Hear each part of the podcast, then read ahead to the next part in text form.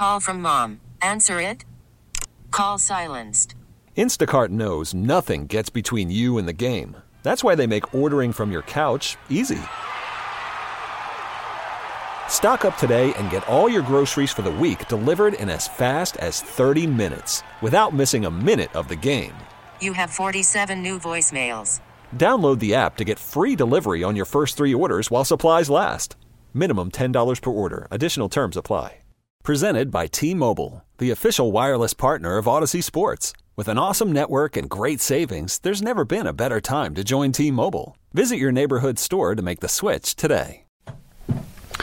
Welcome back. Sports to the Max News Talk 830 WCCO. Um, the sport was eliminated, but the sport moves on. Men's gymnastics at the University of Minnesota was a casualty last year when they eliminated some sports. That doesn't mean that there's still not participation, there's still not a way to do it, but it certainly makes life more complicated. Mike Burns the head coach of that team, a team that still participates in a different way uh, at the club level and beyond, and he joins us now uh, to what has been an interesting six months in his life. Mike, thank you so much for joining us. Oh, thanks so much for having me on, Maxie. T- take me back to, to the, the, the painful day when you got the news. Did, did you see it coming? What, what, what, did it feel like from where you stood at that point in time?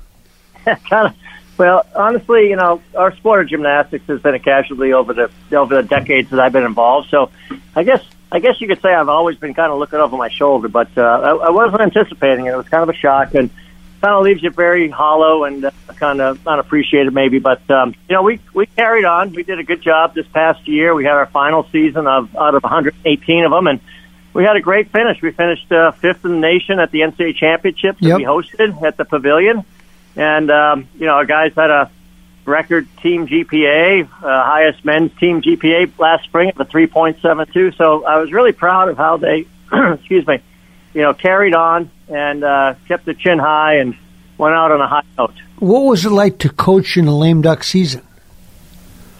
Uh, I, you know, nobody's ever asked me that. That's a good question. But, uh, you, you know, when you come in the gym and you kind of figure, let's just focus on what is at this moment, uh, then it, it's no different. You know, it's, it was, when you sit back and you take a big picture look, yeah, you start to think about that and it's the end of it all. But on a day to day basis, you're just going in and trying to make sure these guys can try to get a little better each day.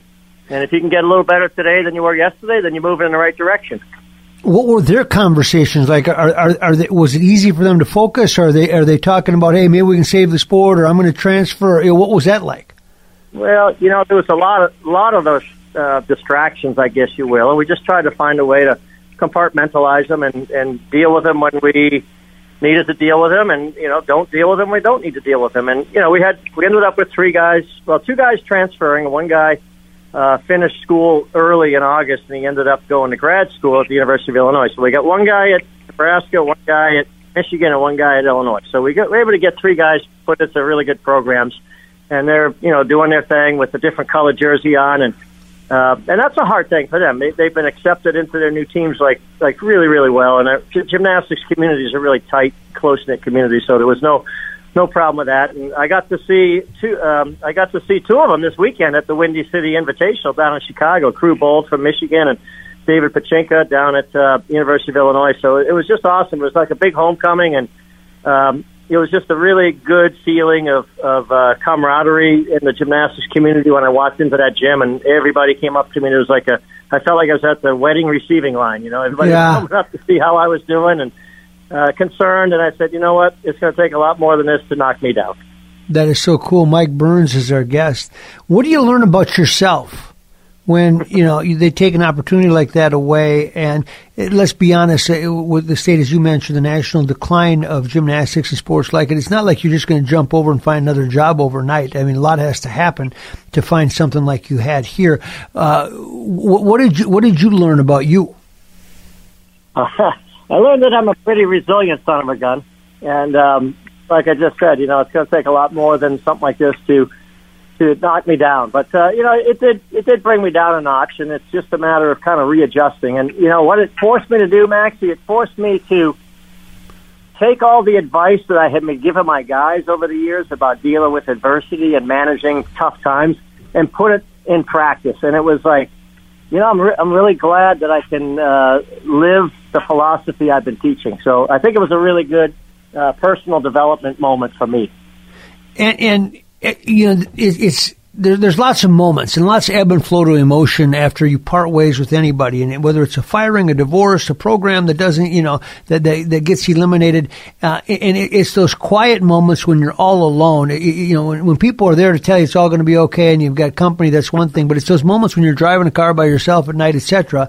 Uh, when you really test yourself to find out, you know, how can I bring myself back up to, to just a place that I need to be? Eh, but doesn't it come back to reinforce what you probably you know you talked about teaching, but that attitude becomes everything. Without a doubt, you know, and it's it's your personal life philosophy, it's your attitude. You know, if I hadn't been a guy who's who's been extremely positive my whole life, this might have been a whole lot different experience for me. But um, you know, I I kind of look at my life as walking down a hotel corridor, and you go, okay, let's see what's in this room. And in this particular room, I spent 16 years as the head coach at the University of Minnesota. Okay, now I got to leave the room and walk down the hall, and I'm going to go into the next room. And that's kind of how I've, I've viewed my life. And while it's while it's at a time in my life when I'm, you know, moving towards that retirement age, but I, I feel like I got 10 more good years in me, Mike. You know, I'll be I'll be 64 next year, and uh, most people would be thinking about this is the end of things. I'm thinking this is just the beginning. and um, I got a lot of energy, I got a lot of enthusiasm, and I get that from uh, just the you know my my parents and my family, and I think that's been something again that I've been able to tap into and and rely upon. And, you know, I think everybody in this life has to have a toolbox full of tools to cope. And how do you cope? Well, you you manage it by surrounding yourself with good people, challenging yourself to you know bring yourself to a different level of, of what it is you like to do. And I think part of it is I've enjoyed my life as a coach for so long that I never feel like we never really felt like it was a job, right? It was a passionate thing that I like to do. And I felt very fortunate to do that. And I'm still doing it. You know, we got, like you said, we got the guys, um, we got a group of seven kids that are training. Yeah, right explain now. this because you're still participating as a club team, and what can you participate in? What are you allowed to do? Where are you allowed to train? How does this work? Yeah, well, we have this new league that was formed about maybe five, six years ago called GymACT, the Gymnastics Association of College Teams, and it's basically put together by a group of coaches that have kind of been in a very similar situation that I'm in. Had NCAA varsity programs that dropped and they wanted to kind of maintain their their collegiate team at a club level. And there wasn't really a place for them. They would compete against NCAA teams as kind of a, an add-on. Maybe maybe you got a dual meet with Michigan. It's like, hey, Arizona State, you want to come up and make it a try meet? Sure. And they would be they would be there and they would enjoy the experience. But you know, uh, they they couldn't necessarily compete. But what's happened is now there's 12 of these GymACT teams around the country. Iowa dropped last year. We dropped last year. We're two of the newest GymACT teams, and we both competed at the Windy City and uh, did a really good thing. And, and you know, what it does, Max, is a there's a lot of kids out there that want to go and compete collegiately. And unfortunately, with the few number of NCAA programs, there's not a lot of opportunities, not a lot of roster spots out there. And as as the world moves forward, roster limits and decreased opportunities for guys in non-revenue sports continues to happen. So GymACT is just providing new opportunities for kids that maybe wouldn't have had that opportunity at the college level. So I'm really excited about the idea of, of being able to do that. Can you stand with us for a quick break? Yeah. So I want to ask you about that. If that is the future of non-revenue sports, that at some point in time here, uh, college sports will be about the big sports that make a lot of money and everybody else be on their own. Now they can compete, they can do it, but they're going to have to raise their own finances to do it. Conceptually, should that be on the table? We'll ask Mike Burns when we come back on Sports to the Max. Welcome back, Mike Burns, my guest, former men's gymnastics coach, University of Minnesota, still coaching their club team. Mike, is there is there still hope that gymnastics, tennis could get reinstated? Um, is there still a groundswell or some momentum out there? People working behind the scenes at all to try to bring it back to Minnesota? Uh, in a short answer, yes. Mm-hmm. Um, I think it's a, it's going to be a tough nut to crack for sure, but there are we do have a group that we put together called the Minnesota Athletics Alliance. It's uh, representatives from gymnastics, tennis, and indoor track and field that are, you know, still pretty upset about what happened, and kind of kind of blindsided by it. Um, you know, maybe the writing was on the wall just from a general standpoint of college athletics in general, but specifically here at Minnesota, um, you know, it was kind of a kind of a hard pill to swallow. And um, you know, we we've been trying to get an audience with the Board of Regents and just explain some of the ways that we could possibly look at alternative ways of funding these programs, and which is kind of, I think, a segue into some of the conversation we're going to have in a little bit about uh, a new model for college athletics because college athletics has turned into a huge business, as you know. I mean, if you'd be you'd still be doing what you do, Maxie, but you'd be doing probably not covering sports the way you do, but you'd be covering the big sports, right? Yeah. But the it's but not everybody is seven foot two and can do a jump, you know, dunk a ball, and not everybody's uh, you know three hundred pounds and can can push the front line, you know, into the end zone. So it's you know, what about the other sports that are built for different types of people? You know, mm-hmm. gymnasts, gymnasts are more slightly built. You know, they're they're smaller guys, and uh, it's a great sport. Wrestling, same thing. Track and field. You know, all these sports are great opportunities and and great ways to bring the message that the University of Minnesota is a phenomenal place. You know, and um, all these kids that have had the experience of being here, uh, they've loved their time here. Uh, unfortunately, these three sports, you know, they, they kind of been a little bit of a bad taste in their mouth, and sure, it's going to be hard to convince them to make donations to the alumni association once they're done. Right? It's just uh, yeah. not a. Well, that wasn't a great situation, unfortunately, and we didn't really have an opportunity to, uh, you know, get our stories out there. I mean, we had we had a, you know, a campus march, and we had uh, some people speak and, you know, got on the news and it was a big deal for a while. But like a lot of news items these days, it's an emotional spike and then it goes away. That's absolutely what happens. It's very difficult to maintain something like that. If you don't get it done right away, it's hard to get it done. But you know, when we talk about the model of what could make it work, mm-hmm. would it be possible to take your non-revenue sports, and when I say non-revenue, this is different than what um, uh, uh the the, the um, the traditional, I don't know, I want to call it the model, but but non-revenue means the sport doesn't make money. The, the, the expenses are more than the revenue that, that, that comes in against it. Would it be possible to take those sports and make them, put them on a regional schedule so the travel would be minimized and, and still get what kids want out of it, meaning compete? And if you did that, uh, and they said that's fine. You have to raise the money. Uh, is that possible? Can you sustain yourself? Can, is there enough money to be raised that, that, that sports could sustain themselves without the help of the university or the football program? That's the that's the sixty four thousand dollar question, and um, I think again we talked about the emotional spike of things like that. So when when all this happened, you know, we went out and talked to our alumni. Track went out and talked to our alumni go to tennis, and and there was like a groundswell of of support. Now, one of the things that Mark Coyle said, which I don't disagree with, is like this: is it sustainable? You know, because after a while, you, you lose the emotional spark, and you go, "Oh, I got to write this thousand dollar check again this yeah. year to help save the sport," right?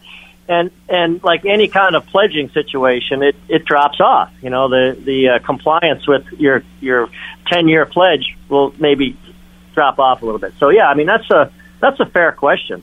And but are there other are there other ways to fund a program? For instance, um, could we develop and create and build a gymnastics club program that is a business, you know, a for-profit business, and part of the profits go to funding the collegiate team, and the collegiate team trains in this facility, and it's run by gymnastics minded people. And it happens to be affiliated with the university, and it may not necessarily be in quotes owned by the university if, if you catch my drift. So you know, but but there, then, then could you literally like they do in club gymnastics just charge the participants and say here's here's what's going to cost you to participate i mean i mean then you wouldn't have to continuously fundraise although you keep fundraising but in essence it would be you know uh, a pay to play. First you have to qualify perhaps to be good enough to be on the team but once you did that here's what it cost. Yeah it would be basically a it would be a, a revenue generating stream based on the business model of running a gymnastics club. And there's a lot of successful gymnastics clubs out there that make a lot of money. Yes, know? there are. and They got a lot of mind, buddy. tap into the community in your area to to do this. Now, if you look at the at the a five mile radius of the University of Minnesota, there really is not a gymnastics program in that area. So it's kind of a it's kind of a dead zone for gymnastics. So if we were to kind of build something close to the university, because space space on the university, as you know, is like at a premium. They- had a hard time finding a place to put that track and field, right? yeah. And so, is there a place, you know, and you go out Westgate, you know, down University Ave on the light rail out by 280. There's there's a lot of, you know, industrial space out there that that has potential. I've looked at some of it, you know. So so these are things that are creative ways to solve a problem. Now, there's other ways to solve problems, and you just cut a sport. That's not a very creative way to do it. It's kind of kind of surgical, and it's it's uh, it's, done.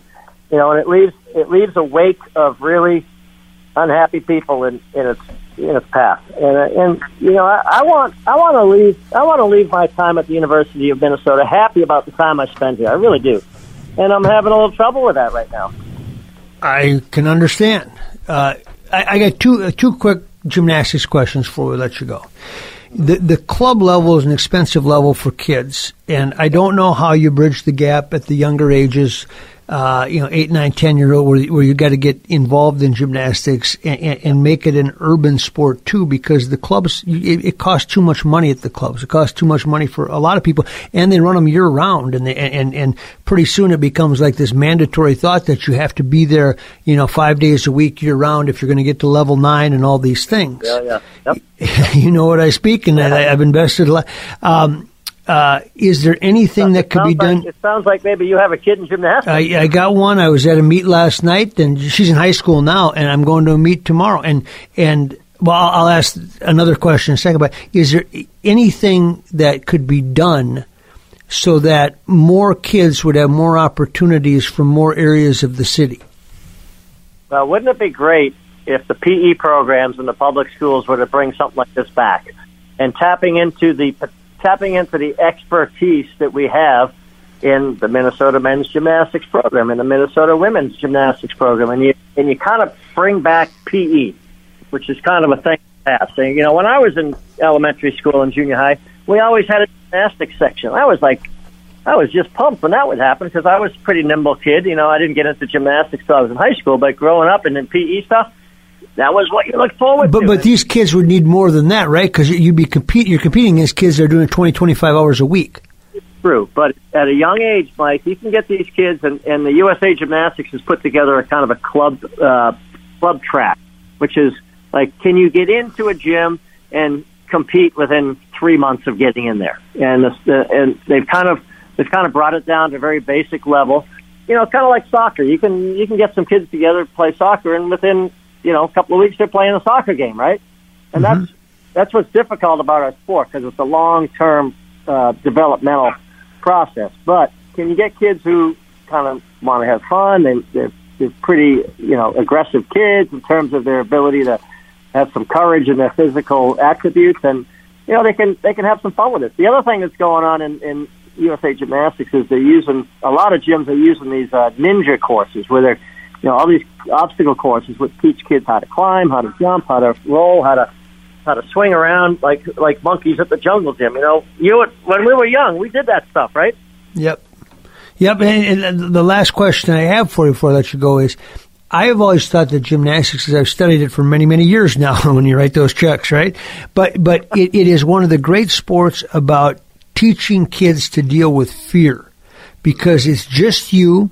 You could get embarrassed. You could fall. You could get hurt. And so you have to manage emotionally through that. And I've often thought as I watched it that that's the great takeaway from gymnastics is that for the rest of your life, you, you learn, at least you learn, uh, one methodology for how to deal with fear because it is you under the microscope in the spotlight and it's scary. Is that one of the great takeaways that, that, that kids have to manage through that and it, it's, it's great for the rest of their lives?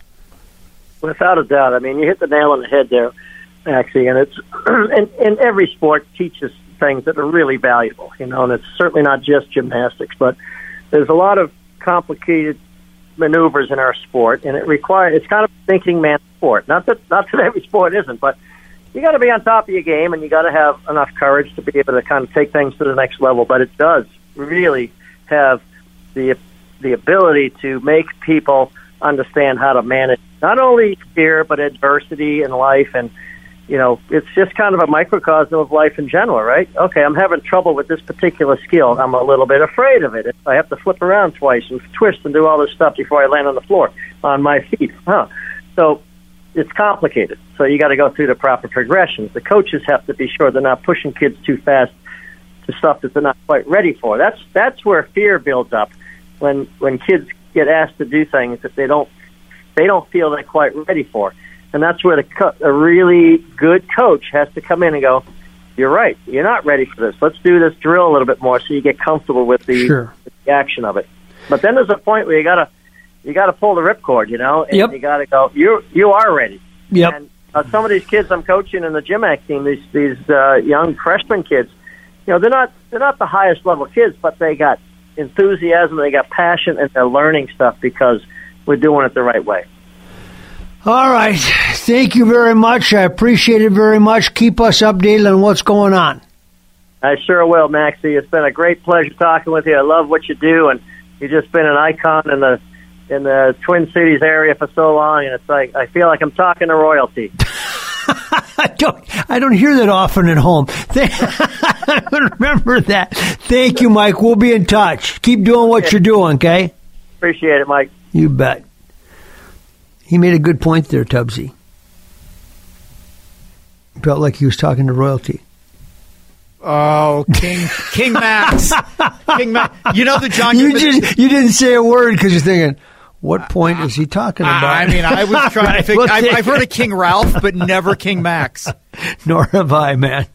When we come back, Ryan Harris, Denver Bronco Super Bowl champion. We'll talk the NFL playoffs. What should the Vikings and Broncos do with their head coaching and general manager positions next? Sports to the Max just takes you right through the night. And there's a lot of football to talk about. Minnesota Vikings interviewed uh, Todd Bowles and Raheem Morris today for the head coaching job. Um, I think that will about. Cause there might be one or two more, I guess. Or I don't know if there'll be a surprise or not. Ryan Harris knows a whole lot about it. He has played the game. He has covered the game. He lives in Denver, where they're doing some of the same things. I'm efforting him, Maxie. oh, he's not there yet. No, no, I'm I'm efforting right now. Okay, I'm just going to give him uh, his proper introduction. Okay, and and then I'll. Um, uh, by the time I'm done with it, hopefully he'll have picked up. Ryan Harris grew up in St. Paul, Minnesota. He decided at one point in time, I want to be a football player, and he never gave up the dream. At Cretin-Derham Hall, he won a spot starting as a sophomore. By the time he was a senior, he was all state. The college coaches came calling, knocking on the door, asking Ryan if he'd be interested in playing for their storied programs. He looked at many. He decided to go east where the Golden Dome is located and play college football for Notre Dame. That was the beginning and the springboard to a career in the NFL. A career that included a Super Bowl championship ring for the Denver Broncos, where he lives now and resides, a family man in Denver, forever indebted to football and thankful that he got the opportunity to play the sport. How's that for an intro, Ryan? Love it, man. I mean, is that my chapter in your upcoming book? Yeah, that's that. That was the that's the foreword for your next book. You forgot that I'm a surfer, man. You got to put that in there. Surfer. How can you surf in the Rockies? Hey, man, I'm from Minnesota. How can I do anything? In Yeah, water, really. Right? We're so used to ice, but Yeah. no, it's uh, yeah, man. That was quite the intro, and, and great to join you, brother. What high, what's it like in high country right now? A lot of snow. No, a little chilly, but we I don't like talking about it in public because we don't want more people moving here. I hear you. So, so, uh, but no, it's great. It's about 50 degrees today, and uh, In Denver. not too bad. yeah, in Denver, but in high country they've got enough snow. It looked like to me. Oh yeah, you could get an easy two feet any night up there. Yeah, that's you got cool. it. All right, Ryan. The Denver Broncos, Minnesota Vikings doing the same thing, looking for a coach. Now in the case of the Vikings, looking for a GM as well. The the Broncos have a former Viking exec that's the GM. How has it gone for George Paton his first year there? Well, he's he's been solid and consistent. You know, one of the things he said first coming into the Broncos was that he wanted to be playing in big games in December and January, and they did that. He also put together some good trades. I mean, he traded Von Miller for a second and a third round pick. as an expiring contract and a great deal. And uh, and he made the right choice getting rid of Vic Fangio, who yes had a good defense, but was inept and obtuse to the fact that his offense is one of the worst in the NFL, grossly underutilizing talent and not progressing in any which way. Who you know? I, I keep hearing uh, Dan Quinn is, is high on their list, and they'll go heavy after him. You think that's? I mean, they've interviewed him, uh, but but but is he? Does he stand out to you?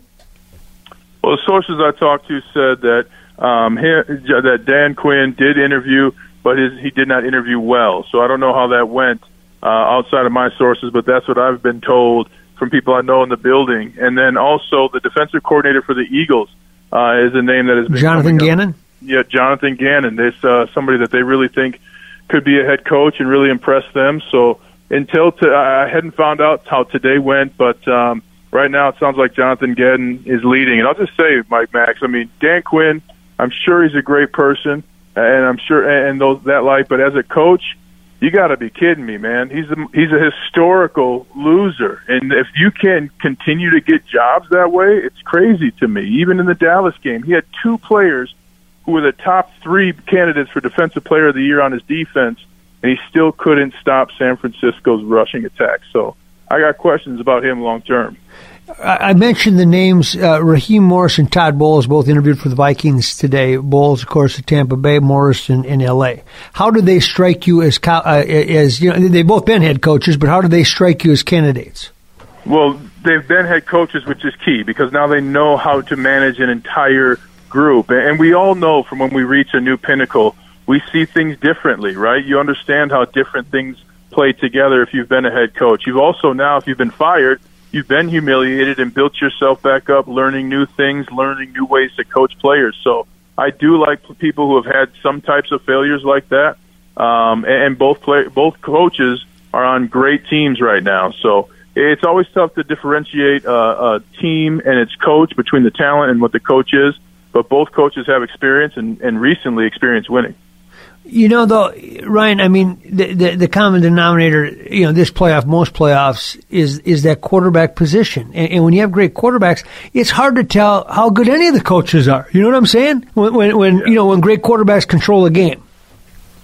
Absolutely, and, and how they change a game. You know, uh, you score a touchdown, your defense gets a turnover on short yardage, you score another touchdown. That's you know could be up to a 14 point swing, right? So yeah. You really, when you have somebody who can execute and finish drives, it really amplifies what the defense does, and then it simplifies what they do because now teams have to pass.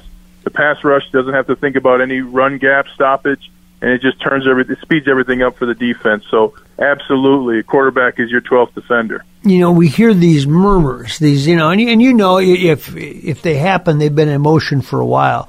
Where, where Rodgers uh, comes to Denver and he brings Davante Adams with him. Do you buy any of that? It'd be the first time that kind of thing was done in the NFL, and you know, if it's going to be Aaron Rodgers doing something for a first time, you know, no, I'm not going to say he couldn't, but. uh I think there's been enough softening in his position to where he's kind of mentioned he likes being in yeah, in Green Bay, especially when he came back from his from his illness. He you know said he really missed playing there. So I'm not sure if that's going to pan out, if that's just a great negotiating tactic, but it would be the first time kind of a quarterback and receiver were were a tandem like that. Ryan Harris is our guest, yeah, and that would be precedent setting if uh, if something like that happened, and that would get Denver excited, really, like when Peyton Manning showed up there. Uh, general manager jobs are also open. Uh, the uh, Vikings reportedly are, have got two candidates that they'll bring in again tomorrow for or next week for for interviews. Um, explain to the people out there, they hear the term general manager, they know about draft day what what is the most important function of a general manager? To get talent into the room and and build a locker room that has chemistry. You, you know, so one, you got to get talented players in there, um, and two, you got to get talented players in the draft, and you also you need chemistry. I mean, these are you know everybody works in a workplace, maybe even not as much with COVID, but you spend a lot of time with each other in the NFL. I mean, you spend more time with your teammates and coaches than you do your families during the season. So you have to be able to have some veterans who have won, who have championship experience that and, and that know what it takes. You need some young cats that are fast and, and playing hard, and you need some veterans who know how to get open, make blocks, and, and do the right things on special teams. That's the chemistry part that people don't see of the GM. You have to put this kind these pieces together with the talent that's available, and that's why you see sometimes GMs struggle in that third or fourth year because they couldn't figure out that mix of veterans and youth, speed, talent, and and works you know professionalism. There's all kinds of pros, but you got to put together a good cocktail to make that thing win lots of conversation that maybe Rick Spielman and, and, and Mike Zimmer had, had lost the, the fondness of their relationship, which was uh, pretty tight for the first several years that, that, that he was here, an eight year run uh, for Zimmer, uh, much longer, 16 years for, for Spielman. Um, how critical is, is, is that, and do players pick up on that? It's the most important relationship on a team, the GM and the head coach in the NFL that's the most important relationship on a team. And and players, you know, you unless there's open arguments, you really won't see that. You know, the GM is kind of just there at practice, making sure everybody's good, and you know, swing by the training room and things like that. But you know, I also know from sources I've talked to at the Vikings that you know Mike Zimmerman has had gone into that kind of area where some people go of self delusion. You know, if people would just do more of what I'm saying, then we'd be okay. Instead of saying, hey I need to read the leaves here. I need to read the wind. This is how the game's changing. This is what we need to do. I need to motivate people, not stand on an island telling people to paddle their way here. And that happens to a lot of leaders, especially if they find comfort in their in their job. Does it happen because they've been doing it long enough and they've and, and they've accrued some money and some respect, etc., and, and that becomes uh, kind of an easy way to coach? Just do what do what I'm saying, and then I don't have to think about anything else. Well, you know, you may have one time where it worked because you had the right players, the right chemistry, and things like that. And but oftentimes we find leaders, especially after their start, and you know, he had some success. Going to NFC Championship game is very hard to do, right? But mm-hmm. you have to adapt. You have to learn. You have to grow. The game changes every year.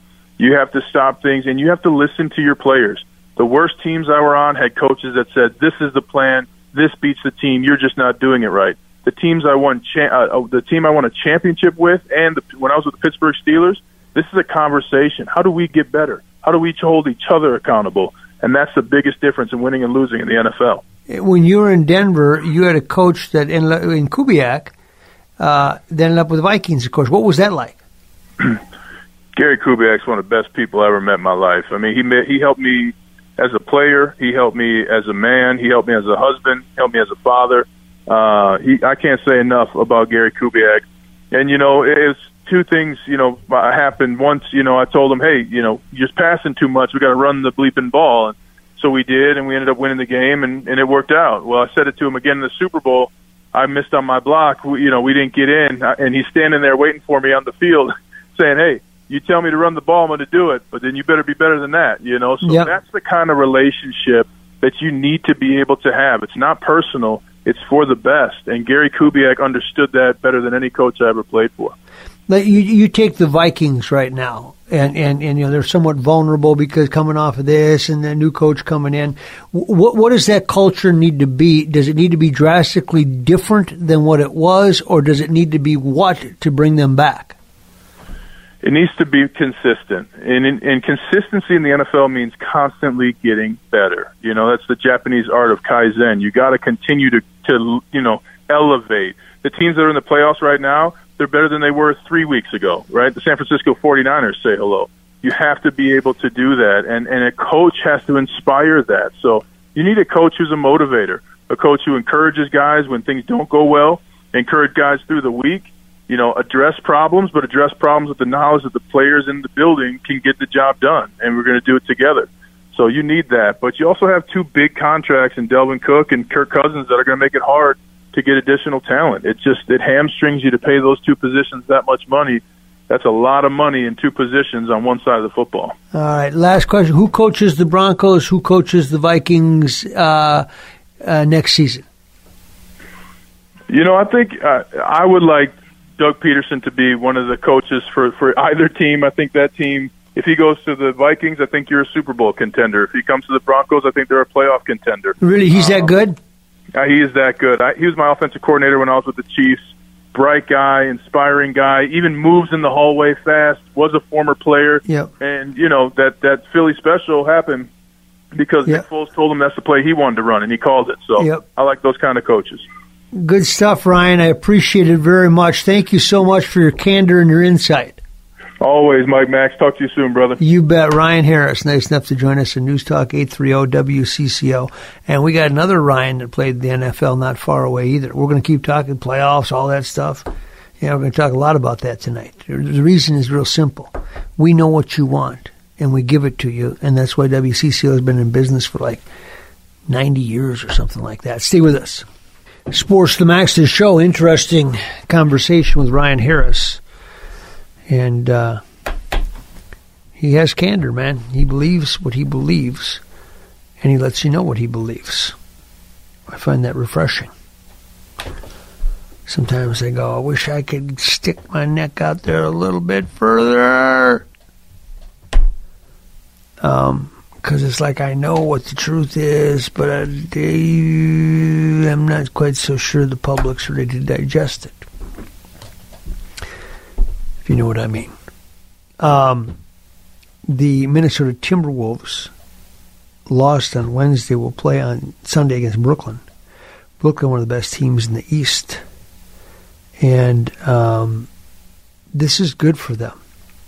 It's good for them to get pushed around a little.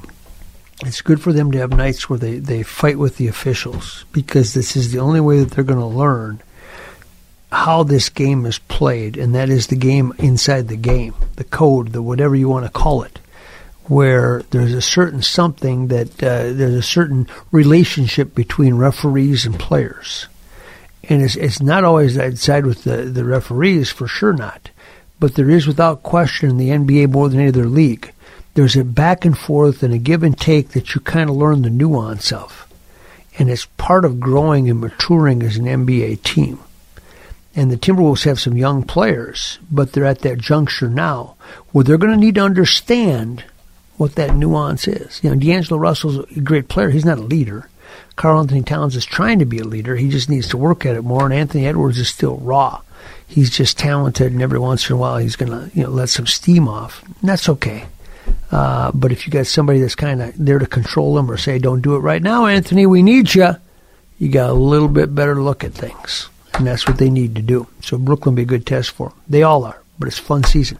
When we come back, Ryan Hoag who's going to win in the playoffs in the NFL?